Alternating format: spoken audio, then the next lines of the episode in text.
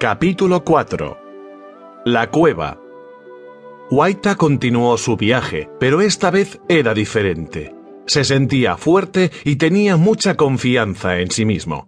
Él tenía la certeza que pronto encontraría uno de los lugares maravillosos de los que tanto había oído hablar. El sol estaba descendiendo y estaba oscureciendo. Waita decidió buscar un lugar para descansar. Encontró un lugar cerca de un arroyo y se quedó dormido por algunas horas. De repente se despertó y se dio cuenta que el bosque estaba muy oscuro y frío. El niño tuvo miedo. No podía ver en la distancia y una tormenta se avecinaba. El viento soplaba con fuerza. Waita no podía ver en la oscuridad. Estaba perdido y muy asustado. Estaba llorando y gritaba pidiendo ayuda, pero no había nadie. Estaba solo, perdido en la oscuridad del bosque.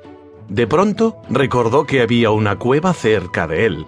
Caminó y entró para protegerse de la lluvia que estaba cayendo. Estaba muy oscuro cuando de repente escuchó fuertes pisadas viniendo hacia él. Era un animal muy grande. Waita estaba temblando y tenía mucho miedo. Él escuchó un ruido poderoso. Parecía haber un animal gigante y salvaje cerca de él. ¡Es una bestia! Waita quiso correr, pero estaba tan aterrado que no consiguió moverse. Su corazón palpitaba tan rápido que no podía respirar con facilidad. Waita quiso gritar, pero no pudo.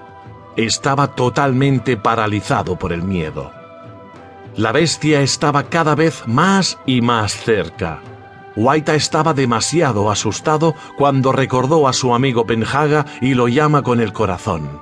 Lo llamó pidiendo ayuda. La bestia estaba ahora a su lado y rugía ferozmente. Waita inesperadamente oyó la voz de su amigo Penhaga que le dijo, Waita, mi amigo, escucha la voz de tu corazón, te dará la fuerza que necesitas. Estoy aquí contigo, estoy cuidándote y guiándote. Waita se sintió animado con la voz de su amigo Penhaga. Decidió prestar atención e hizo lo que su amigo le dijo. Cerró los ojos mientras la bestia estaba quieta allí a su lado. Él respiró y prestó atención a la voz de su corazón y sintió su corazón latir. Poco a poco comenzó a calmarse y a recobrar su fortaleza. Waita ya no estaba asustado. Decidió enfrentar a la bestia. Se puso de pie y con mucha determinación le ordenó a la bestia retirarse. Lentamente, el animal gigantesco se alejó. Waita había triunfado, él había sido más fuerte que la bestia. El sol estaba saliendo, había amanecido. La luz entraba poco a poco al interior de la cueva y la iluminaba.